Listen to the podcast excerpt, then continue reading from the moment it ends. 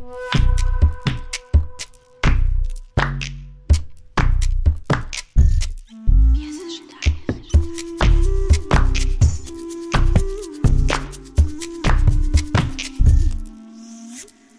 Всем привет! Это подкаст «Без ожиданий», где мы обсуждаем темы, которые нам нравятся, приглашаем тех гостей, которые нам нравятся, ничего от этого не ожидаем, и, как обычно, получаются невероятные выпуски с э, такими темами, после которых ты сидишь и думаешь, ой-ой-ой, вот это да, и нужно их немножечко переварить. Сегодня мой гость э, Диана, моя сестра, уже, мне кажется, мой партнер по этим подкастам, и мы будем обсуждать тему, что все идет из детства, почему есть такая фраза, мы поговорим это с точки зрения научное, ненаучное ощущение и всего вот этого. Я тебя не представила, поэтому представься сегодня ты, как ты хочешь. Меня зовут Диана Сергеевна Юрьева снова. Я э, психоневролог, специалист по детскому развитию. И я, наверное, скажу, что я один из лучших специалистов в Петербурге, который есть именно по этапам формирования личности ребенка через э, психологию и через его непосредственно физиологические процессы роста и развития. Так вот, про это мы сегодня поговорим как раз про формирование личности, про этапы и про то, почему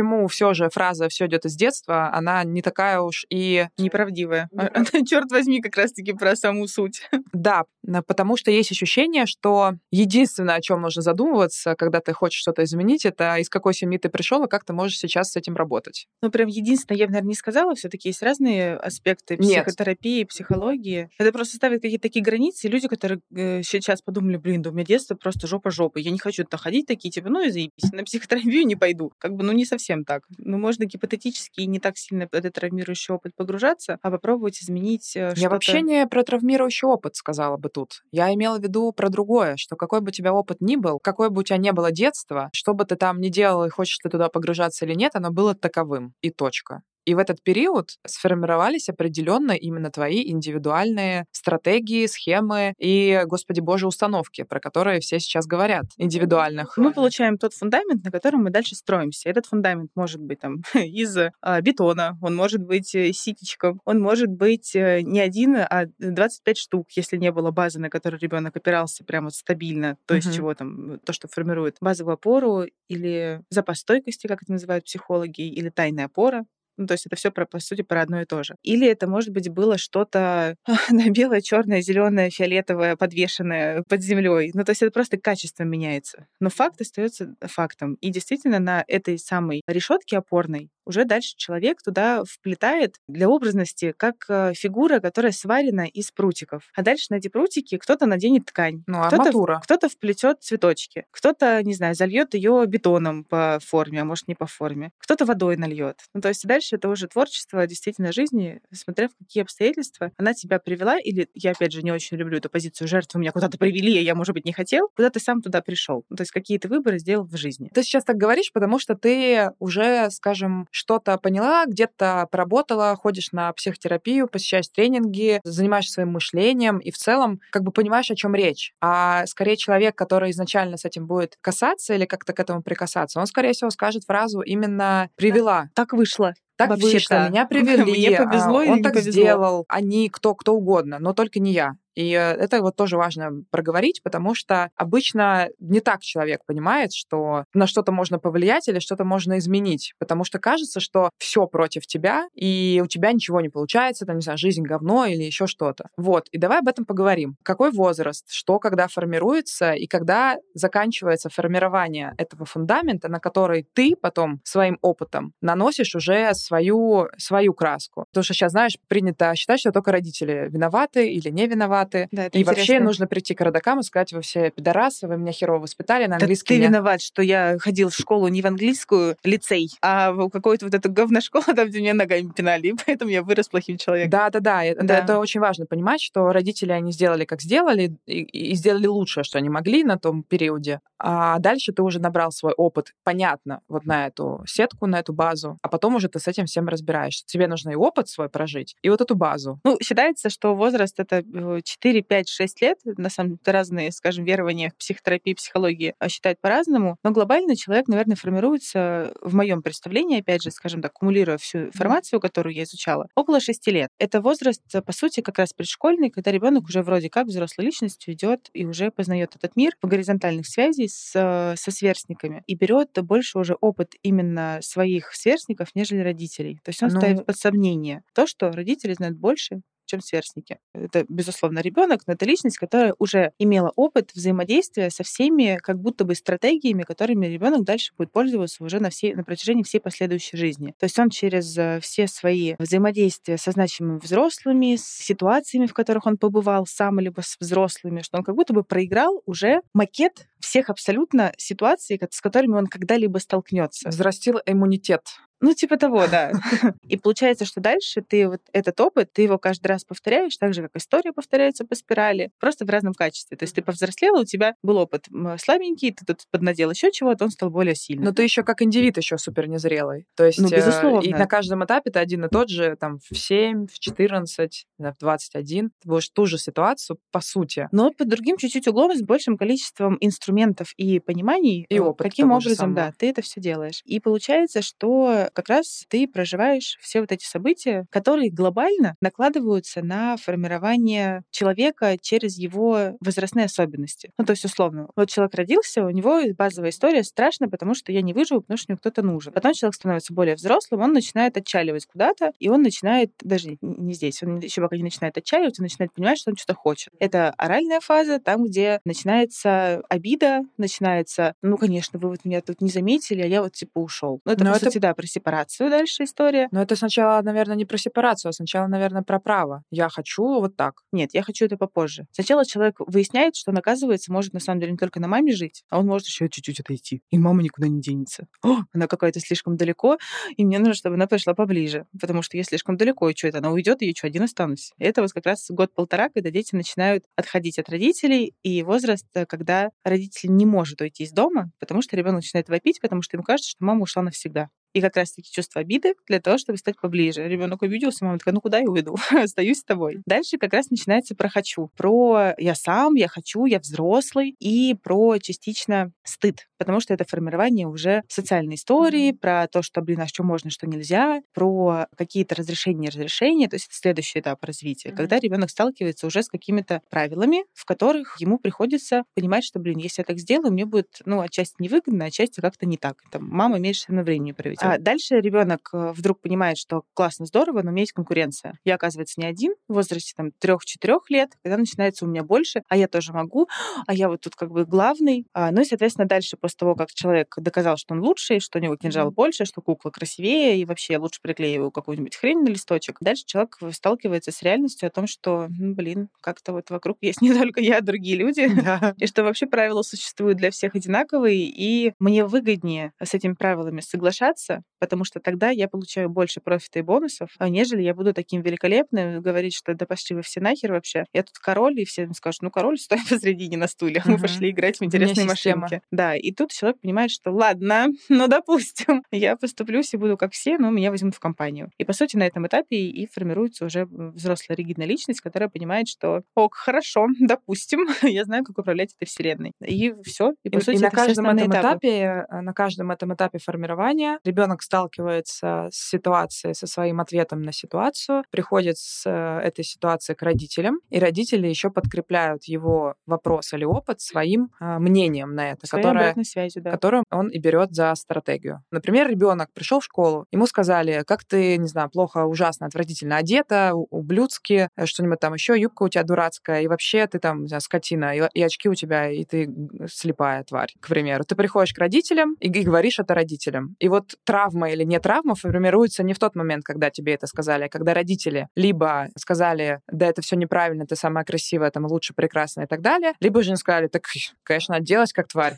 Вот и назвали тебя как тварь. Просто очень много родителей боятся и ограждают ребенка именно от этого опыта контакта с другими, то есть внешний круг. А по сути, страх-то, ну не страх в смысле, а ситуация рождается внутри семьи, когда половина родителей, не осознавая того, что они, запереживая за ребенка, могут его, наоборот, э, усугубить вообще этот опыт. Да, только переживают они не за ребенка. Ну, за себя. Да, это, это столкновение действительно с реальностью, когда родитель, столкнувшись с травмой ребенка, даже не с травмой, а с ситуацией, в которую Да. попал ребенок, и вспоминает, что когда-то у них было так же, им было очень больно, и поэтому я лучше этого ребенка своего туда не отправлю. Да. И тогда не мне не придется контактировать, опять же, со своей внутренней болью, потому что мне было так больно, что моя психика сказала, так, тормози, мы в садик больше не ходим. Пойдем только в школу, если там так случится, значит, школу поменяем. Ни ребенку помочь э, такой человек не может, потому что ребенок-то пришел к родителю как к человеку, который обладает большим количеством опыта. За опорой, по сути. Да, за опорой, за помощью, типа, что родитель расскажет ему, а каким же образом в такой ситуации быть. А родитель вваливается в позицию ребенка, Да. садится рядом начинает тоже плакать. У меня была как раз вот из примеров э, ситуация первая такая, именно когда нужно было принять родительское прям решение вне семьи, вне чего-то. Это когда мы переводили Оливию в том году в летний сад, и она сказала, что она там, мы поздно перевели, в общем, ее перевели не к друзьям, а в другую группу, где она никого не знала. И она говорит, я не хочу туда идти, и я думаю про себя, что черт, нужно идти к заведующим, мне нужно вот это все разбираться, просто жопа жопина, и не хочу, мне неловко, мне стыдно за нее, стыдно за себя, мне страшно вообще. Я хочу отсаться под одеялком, и типа ничего вообще А не... может, за меня кто-нибудь сходит? Да, и ты понимаешь, что, блин, за тебя уже никто не сходит. Ты, короче, мама этого Здесь есть ребенка. кто-нибудь более взрослый, чем я, пожалуйста.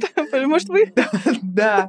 И ты уже вообще не можешь. Это прям это и бесит одновременно, и в то же время это такой типа вызов. Я подумала, нельзя же, потому что у меня был такой опыт также в детстве, что когда что-то происходило, кто-то был не на твоей стороне. Вот так. Я подумала, что я не имею права просто сейчас быть не на ее стороне, сказать, забей, эти чувства не важны, то, что тебе там не нравится. Я, соответственно, туда поперлась, и в итоге заведующая все сделала, договорилась, хотя я была супер вообще тоже, это вообще не в тему. И в итоге Оливия, выходя, зарыдала, сказала, нет, я хочу в ту группу, в которую меня отправили. Я вот так посмотрела на заведующую, она на меня, мы друг друга поняли, как две матери, и Оливия пошла в ту группу. Но мое состояние родителя в эту секунду, это просто был, я не знаю, я лучше всех была. Просто это было не родителя, какое-то какое невероятное ощущение внутреннее, и... но это было прям трудно. В том и прикол начала всей этой истории. Люди же, сталкиваясь с любыми ситуациями, которые их триггерят, дебильное слово, но все же, когда ты смотришь в эту дыру очередной раз и думаешь, господи боже, там так страшно, я, наверное, не пойду. И э, им очень страшно начать, потому что кажется, что если они еще раз окажутся в такой же ситуации, а эти же ситуации мы рассматриваем не как, что, а, типа, ну, не знаю, страшненько, как там, не знаю, на карусели поехать. Вот на карусели было, конечно, страшненько в прошлый раз, вот, ну, попробую еще раз. А это же тот страх, который ты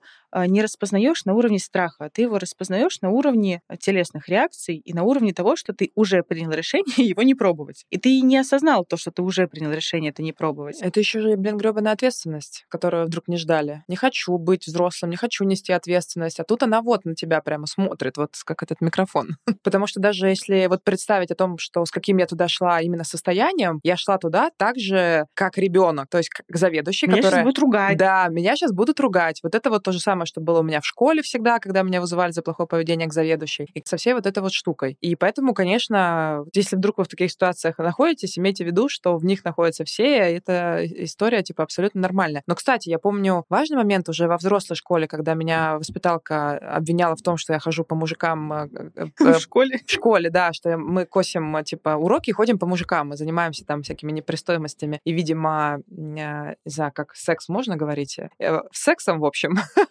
И вызвали маму, мама пришла, а мы в этот момент тусовались у Ксюхи и просто пожирали всякие вкусности. И ни с какими мужиками мы там, естественно, не были. И пришла мама, и стоит вот эта моя воспиталка, Ксюха стоит, моя мама, я, еще Андрей Ковалев, наш друг, с которой тоже с нами тусовался. Ты сейчас И- спалила и просто. ел там, и ел там пирожки э, прекрасные. И она говорит моей маме, что, типа, вот так и так, Катя ходит по мужикам. И мама сказала, да, ходит по мужикам, и меня это устраивает. Она, типа, молодец. И я помню, насколько это было сильно для меня, насколько она меня в этом э, поддержала, и насколько ты просто чувствуешь себя вообще неприкасаемым, когда твой родитель просто на твоей стороне в самом, вот просто в самом худшем, потому что девятый класс, И что ваша эта училка? она охренела вообще капитально, и больше мама не вызывала.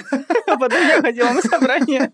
Потом, нет, ты, ты, наверно, я думаю, там уже вообще никто не ходил на собрания. Это очень важно, я это очень сильно отслеживаю и через свое детство, и сейчас со своими детьми быть э, на стороне ребенка. Это, блин, пипец как важно. И причем ты можешь потом ребенка где-то отругать, но прилюдно, сколько я наблюдаю это, я думаю, ты тоже, работая э, с семьями, сколько это прилюдно унижение детей при других детях, а ты хуже, а ты лучше. При других родителей, ну, это... Я не знаю, к чему это приводит. У меня, например, приеме такое часто бывает, потому что ко мне приходят подростки, и начинается, вот, он там не делает уроки, что-то тра-та-та, там где-то шляется, или сидит целый день в телефоне. А когда начинаешь, раз... ну, ты понимаешь, откуда это все берется, ребенок же просто так сам это не придумал, и ты начинаешь это все разворачивать, выясняется, что мама-то, в общем, тоже 24 на 7 с телефоном. Да, да. И в целом-то как бы она и по домашним делам тоже, ну, не сказать, чтобы ребенок сильно видит, где это как, и там, и э, телевизор, в общем-то, посмотреть, как бы каждый член семьи не дурак. И когда ты это ведешь, ведешь родителя такой, типа, ну, а как у вас? Он такая, ну, да, ладно, хорошо, допустим. Ну, телевизор, да, бывает такое. Ну, окей, хорошо, блин, получается не такой плохой у меня.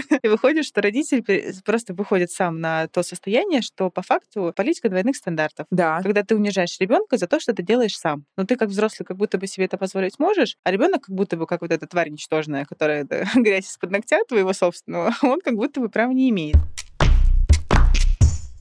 Помимо воспитания, психологии, всех тех трактатов и книг, которые вы прочтете до беременности и после беременности, обязательно обратите внимание на средства ухода, которые вы будете выбирать для своего ребенка. Как вы уже заметили, я выбираю для своих детей и для себя средства для Рош-Пазе. И не только потому, что я их очень сильно люблю, хотя это тоже так и есть, а потому что это средство, которое выбраны педиатрами, оно подходит и для детей, и для младенцев, и для взрослых. Также они являются пионерами в изучении микробиома, что безумно важно в понимании ухода за кожей, и содержат эксклюзивные активные компоненты, ну и, конечно, вся косметика сертифицирована. Какие же вообще средства должны быть у вас в арсенале, когда вы задумываетесь об уходе? Давайте я расскажу, какие нужно, и скажу, какие есть у меня. Ну, во-первых, вам обязательно нужно задуматься о том средстве, которым вы будете подмывать ребенка, в котором вы будете купать ребенка, и какое средство вы будете наносить на кожу ребенка, если есть какие-то покраснения или сухость. И плюс средства, которые могут помогать при заживлении, например, если это будут ранки или трещины. Для очищения я бы рассмотрела вот это масло. Оно пенится и превращается в такую легкую эмульсию при контакте с водой. Оно помогает увлажнить кожу, восстановить липидный слой, а все мы знаем, что если у ребенка хоть какое-то есть ощущение дискомфорта на коже, то он будет себя, конечно, чувствовать не очень хорошо. Он будет вертеться, крутиться, ему будет все неудобно, некомфортно. И если вы выбираете выбираете правильные средства, то это как раз помогает э, вашему ребенку чувствовать себя комфортно, потому что его кожа будет увлажнена во время купания. Следующее средство – это липидовосстанавливающий бальзам. Для чего он нужен? У детей очень тонкая кожа, и поэтому их липидный слой, он может очень быстро нарушаться. И для того, чтобы этого не происходило, я рекомендую вот это средство. Причем его можно использовать на детскую кожу,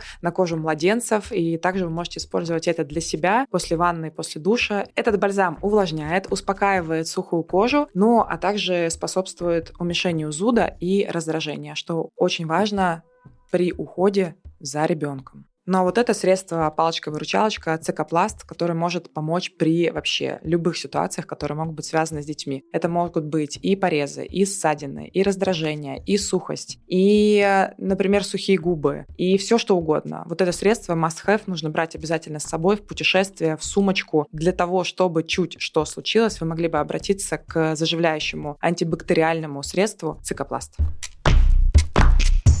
Это знаешь еще эти двойные стандарты, когда ты слишком э, маленький для того, чтобы есть, э, не знаю, там, э, жвачку, но уже большой для того, чтобы принести мне что-нибудь... Да, или э, помыть посуду. Да, или помыть посуду. И вот это тоже, мне кажется, очень большой наеб системы, когда ты вот так вот детям говоришь, слишком маленький, слишком большой, слишком рано, слишком поздно, а потом в какой-то момент ты устала, и тебе реально хочется, чтобы кто-то другой помыл посуду, и ты вдруг говоришь, ну ты же уже большая, вот может быть это. И это тоже... И тебе ребенок предлагает бартер.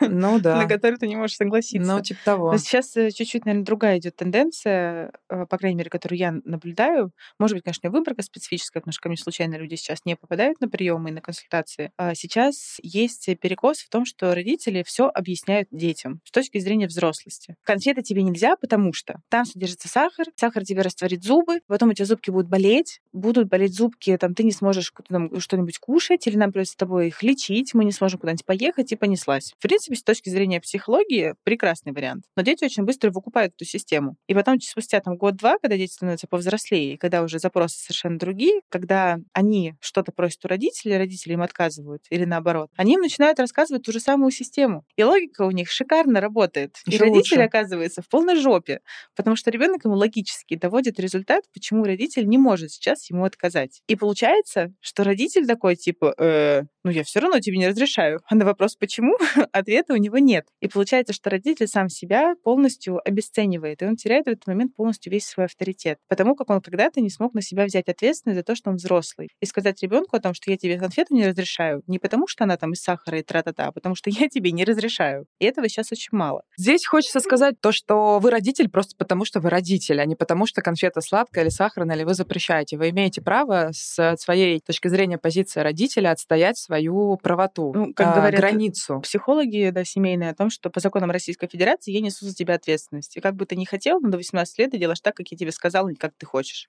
Ну, ну плюс-минус, как кра... бы жестко это не звучало, но, э, но это так и есть. И не потому, что ты злой, а ребенок плохой, а потому что должна быть обязательно иерархия обязательно. И ее, согласись, сейчас тоже очень часто смазывается. Две подружки, мать, дочь, ходят мать с этими хвостиками, дочь с этими хвостиками, они вместе потом по барам по 16 лет тусуются, там еще что-то делают, я не знаю, там они с мужиками что-нибудь, может, тоже делают, но я, я бы не хотела, я бы не хотела об этом думать. Но я знаю, например, таких мужчину и сына, то есть они начали тусоваться вместе, потом у них там какие-то там типа девчонки, я не знаю, там они их покупали или просто. Ну и это, на мой взгляд, просто трендец полный. То есть это вообще абсолютно перекос от отсутствия авторитета и совершенно непонимание того, какую ты должен э, нести роль родителя. То есть родитель это не друг. Понимаете, пока вы своему ребенку друг, то кто тогда друг э, вашему ребенку в жизни? Не друг, а кто родители вашему ребенку в жизни? Да, да, кто родитель тогда, потому что мы друзей как раз... Э, Друзья это равноправие. Родитель с ребенком равноправие быть не может никогда. Не может быть никогда. Потому что есть ситуации, в которых нужно взять на себя ответственность резко, жестко и безинициативно, потому что это для ребенка может быть опасным. А может быть и наоборот не опасным, а наоборот единственным решением возможным, когда какая-то жопа происходит, ты как родитель сразу же безапелляционно несешь ответственность, сразу же, может быть, грубовато, может быть, что-то, но именно в эту секунду ребенок понимает, что делать,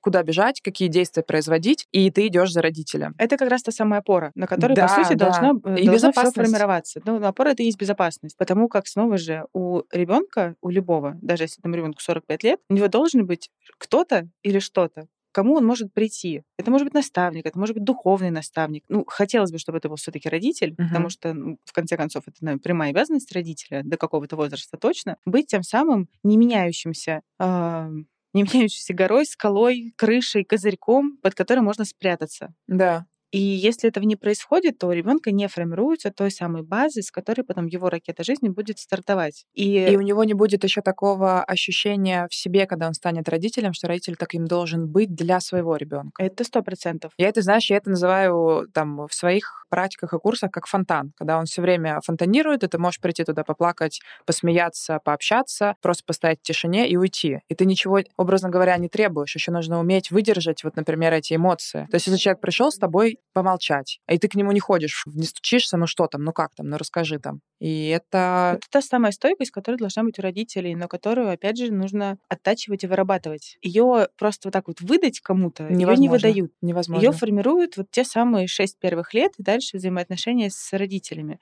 То есть это всегда идет из семьи, в которой ты вырос. Причем семья здесь не обязательно мама-папа. Семья это может быть бабушка, дедушка, это может быть дядя, который Но тебя где воспитывал. Ты, где ты вырос? Общество. Это может быть даже детдом. Ну, то есть это то место, в котором были значимые взрослые, да, которые давали тебе ответы на вопросы, которые подкидывала тебе жизнь. Где тот самый баланс, э, когда, с одной стороны, ты должен быть э, жесткой опорой и принимать решения жестко, а с другой стороны, ребенок должен понимать, что он может прийти, с, тоб... да, прийти с тобой сто процентов пообщаться на любую тему. Если родитель будет жесткий, как скала, и при этом он не будет иметь возможности принимать, то mm-hmm. ребенок к нему никогда не придет, только если не случится жопа. Ну, понятно, что если там, он, не знаю, попал в ситуацию, с которой никто не может помочь, он точно придет к этой скале. Но там со своими любовными историями, о, мам, ты прикинь, мальчик понравился, понравился, конечно, не придет. Или там мальчик, которого мне девушка забеременела, он, наверное, не придет, он пойдет куда-нибудь в другое место. И вот эта вот крайность, когда, с одной стороны, когда случается какая-то, ну, скажем так, не жизнеугрожающая ситуация, мама скажет, ну, блин, рассказывай, что, ну, давай думать, как, как быть. А, и есть возможность для рассуждения, чтобы у ребенка не было автономного мнения свыше, которое мы ему выдали, а чтобы ребенок мог сам дойти своим умом до какого-то решения. А мама в этот момент его направила. Есть вот этот вариант, вот этот и вот этот. Выбирай. А если ребенок выбирает опасный для себя вариант, с которым он уже не справляется, и это объективно понятно для всех, тогда мама выступает уже тем волнорезом,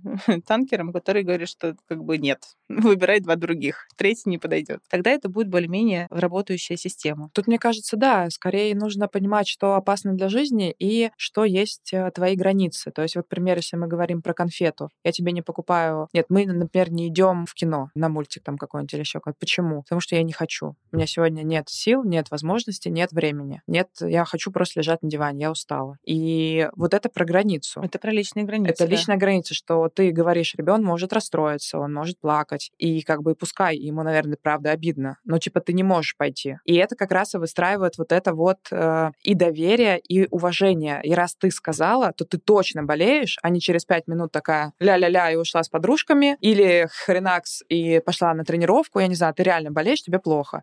И вот из таких вот событий ткется э, вот это уважение к родителю, что если он сказал, что мы сегодня не идем, но идем завтра, и мы идем, то тогда ребенок может как бы научиться коммуникации со своим родителем и понимать, где это допустимо, типа покрасить волосы в синий цвет, образно говоря, а где это ну невозможно, и покрасив цвет в синие волосы, ты показываешь свое наплевательское отношение. То есть э, нарочито вызываешь э, конфликт. И вот это э, я к тому, что если ты этому позволяешь, у вас есть, допустим, контакт с ребенком, что вообще немаловажно, что такое контакт с ребенком как раз-таки, это именно возможность поговорить по-настоящему по душам, а не вот это вот просто утром садись на завтрак, ешь колбасу или яичницу вечером, ну что там в школе, а хорошо, ну все. Ну это про близость и про желание узнавать другого человека. Да, то есть это интерес, узнавать интересы, другого человека, или писать ему образно сообщение, или звонить не потому, что надо, а потому что интересно ли ты переживаешь, а не для галочки. И главное, что вот эта вся история, она формируется же не в 6 лет, не в школе, не в институте. Конечно. Это уже только следствие. И как раз для того, чтобы ребенок э, в, там, не знаю, 14 лет на сэкономленные завтраки пошел и не покрасил волосы, или хотя бы задумался о том, каким образом это, блин, выйдет, даже не только выйдет маме, а как мама на это отреагирует, насколько ей будет больно или плохо в этом состоянии. Или хорошо. Ну или хорошо. Для этого нужно этот авторитет сформировать, по сути, почти с рождения. Если ты начинаешь думать о том, что почувствует мама на тему твоего поступка. Ну это да, это про эмпатию. Да. Но тут э, именно не с точки зрения того, что, блин,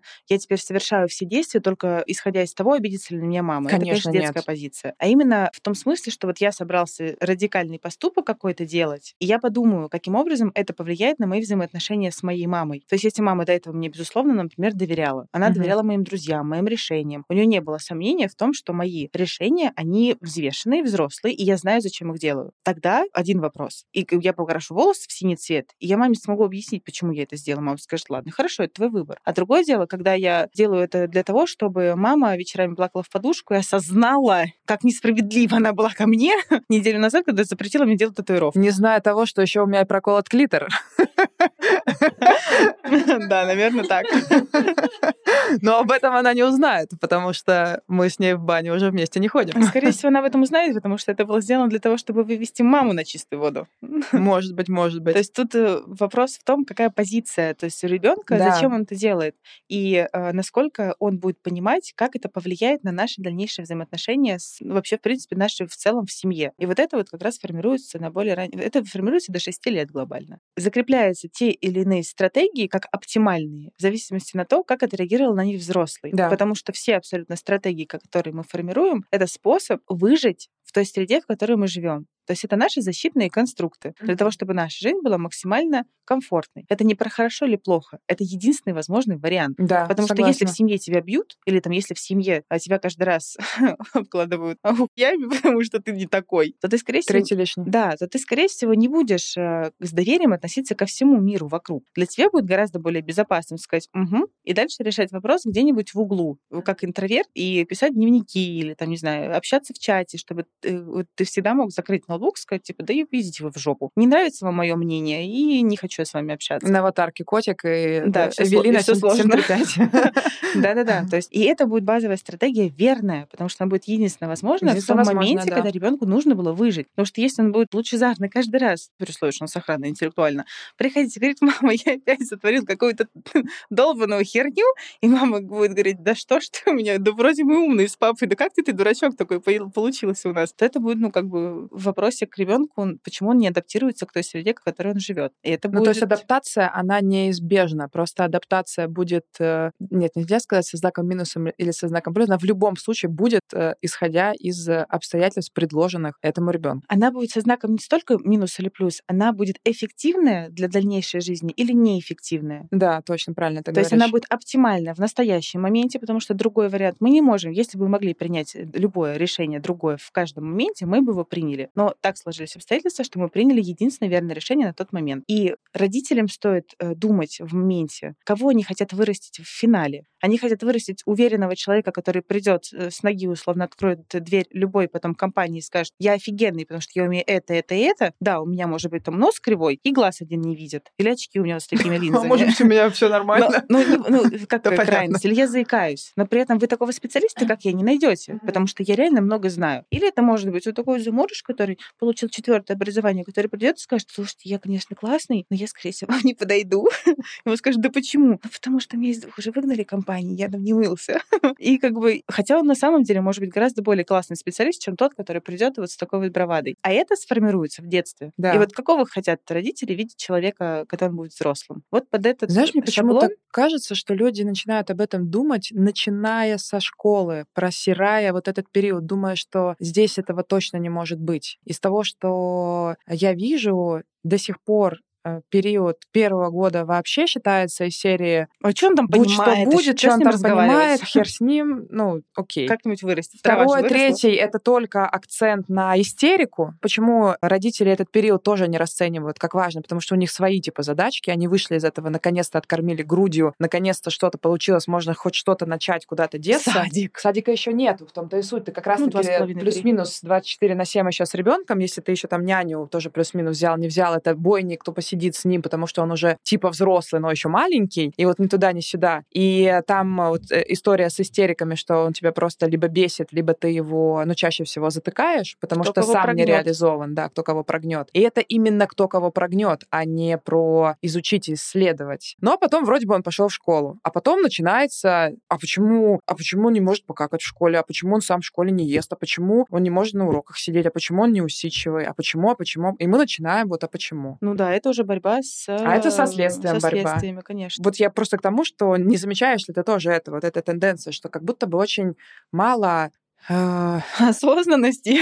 Осознанности в первом периоде жизни ребенка. Может быть, неосознанности, может быть, непонимание, зона незнания того, что насколько важны именно эти этапы, как мы с Андреем Викторовичем говорили про грудное. То, что они вроде бы, казалось бы, такие прикладные, но в них настолько много внутреннего, не внутреннего, а закладки вот этих стратегий самостоятельных. А это как будто бы опущено вообще, то есть убрано. Ну, э, это, безусловно, везде сплошь и рядом встречается. Сейчас уже, наверное, в меньшей степени, но опять же, у нас твоя выборка очень такая специфическая критическое, потому что к нам люди просто так с улицы не приходят. Безусловно, они чаще всего спохватываются на уровне э, кризисов трех лет, но который э, часто начинает случаться уже в полтора. Когда у ребенка появляется желание не просто выбрать из того, что предложили, а как бы вот это все, пожалуйста, а вот мне вот то. И когда это начинает конфликтовать с комфортной жизнью ребенка, ой, родителя, да, родителя. То есть до этого как бы ребенок был маленький, и хрен ты с ним. Ты ему выдал конфету или там выдал то, что он хотел. Этого хватало. А когда у ребенка появляется возможность ходить, возможность достать что-то, возможность свалиться с подоконника. Быть неудобным. Да, то есть когда это по-настоящему начинает быть неудобным. Ты не можешь сходить в кафе, потому что он бегает между столами. Ты не можешь сходить в гости, потому что он покусал всех детей.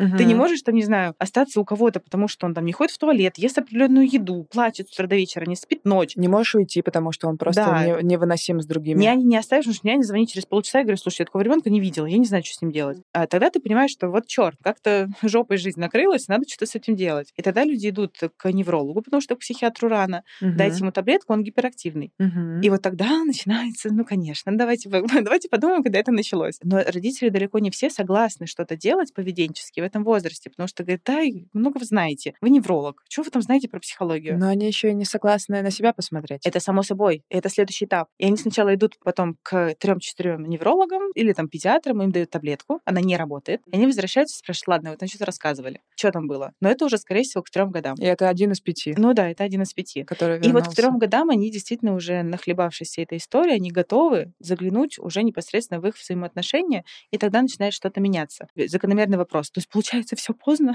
он уже больше не справится. Конечно, это не так. Мы Никогда можем и 45, из- конечно, измениться, потому как мы меняем в итоге все равно не кристаллическую решетку нашей личности, не фундамент. Но базово, да, мы меняем свое отношение к нашим стратегиям, и это меняется. И с ребенком это все тоже работает. Но, конечно, это работает через родителя, потому что глобально с ребенком, именно с ребенком психотерапевту либо психологу не о чем работать, ну, до 7 лет. Да, абсолютно верно, там не о чем Это работать. А, работа а с хотя до 7 родителем. лет все формируется. Это Так тоже парадокс. Да что-то потому что родитель должен быть этим психологом. Конечно, конечно. И, кстати, знаешь, что мне тут э, хочется добавить, и будем завершать на этом, про историю с э, богатыми и архибогатыми семьями, где тоже есть перекос о том, что мы дадим все и нянь, и лучшие игрушки, и то, но себя, но себя не дадим. Покупка детства ребенка. Да, покупка детства ребенка, и потом э, расстройство, а почему со мной контакта нету, почему, с ребенок няней есть, мама. да, почему к няне бежит, а ко мне не бежит, почему радуется, когда видит ту же самую нянь, почему с ней спит, а со мной не спит, и почему вообще я не знаю, что делать с ребенком, и почему, даже не то чтобы почему, а то, что я не хочу с ним оставаться наедине, потому что мне непонятно, и я не Ну, должен. это почти царское воспитание, царской семьи. Ну, О, какой классный ребеночек, забирайте, пожалуйста, мы наигрались. Понимаешь, мне вот э, такое сравнение, я его не первый раз слышу. В царской семье есть дальше очень четкая схема, что с тобой будет дальше. Там прям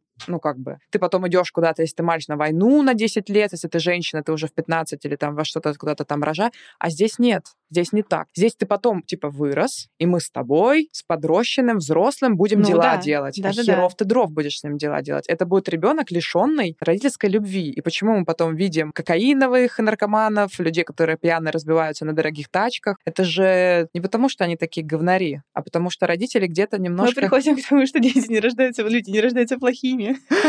Но, ну, Да нет, конечно, безусловно, так и есть. И, в общем-то, любая, Это любая зависимость Любой тоже перекос, да. это детская позиция, компенсация того, что ты не получил через оральные э, все Конечно, блага. Конечно. Это абсолютно... Я как шестилетний стажный наркоман могу это вам подтвердить, потому что, ну, это правда оно. Это, это недостаток как раз, это вот этот процесс сепарации, когда мама сказала, все достаточно, забирайте, я больше не хочу. А ребенок такой, в смысле? И Но все. это еще и про отсутствие контакта, потому так что у про тебя нету а, близкого, с которым ты можешь что-то обсудить. Это неинтересно, ты не нужен. Твое мнение не важно, и ты помещаешься в среду чаще всего такую же образно неблагополучную, потому что тебе все равно нужно где-то брать внимание и подтверждение твоей значимости, но только ты берешь ее не от родителей со знаком, ну, ты не любишь там знак плюс, знак минус, имеется в виду, где тебя действительно любят и подтверждают твою значимость, то, что ты любим и ты есть. А именно ты попадаешь вот в такую дурацкую компанию, где ты получаешь внимание, просто оно абсолютно деформированное абсолютно за другое.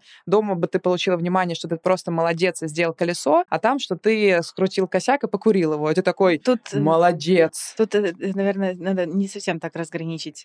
Дома ты получаешь любовь и признание, потому что просто есть. Ну, по праву рождения. Достаточно того, что ты просто у меня есть, я тебя люблю. Да. А любая компания дальнейшая, то есть ты нам нужен, мы тебя любим, если ты с деньгами принес нам наркотиков, покатал нас на тачке, провел куда-нибудь, куда мы не могли бы попасть, и это все очень удобно. А как только у тебя эти опции отваливаются, например, ты разорились друзей у родители, родители сказали, ты охерел, мы тебе денег больше не дали. Друзья такие, хм, кайфец, мы через недельку встретимся, когда у тебя Да. деньги появятся. Да, да, да. А, и тут получается все жопа И это тоже полностью деформированное понимание, что такое друзья, что такое отношения, что такое даже, возможно, любовь, потому что там ты находишь какие-то свои первые отношения, не первые, может, там вторые, неважно. И они все строятся не на потому что ты просто есть, а потому что у раз, тебя два, что-то есть. 10, мы тебя любим 50, как функцию. Да, да, да, да, да. как опцию, которая что-то привела. Ну, мы с тобой начинали с того, что все идет из детства, и что очень важно работать исключительно свое детство, выгружаться туда и так дальше. Мгм. Вот я бы хотела, может быть, э, подвести итог фразы замечательной, которую, опять же, психологи во многом используют, и я полностью ей, я в нее верю искренне и понимаю, как это работает.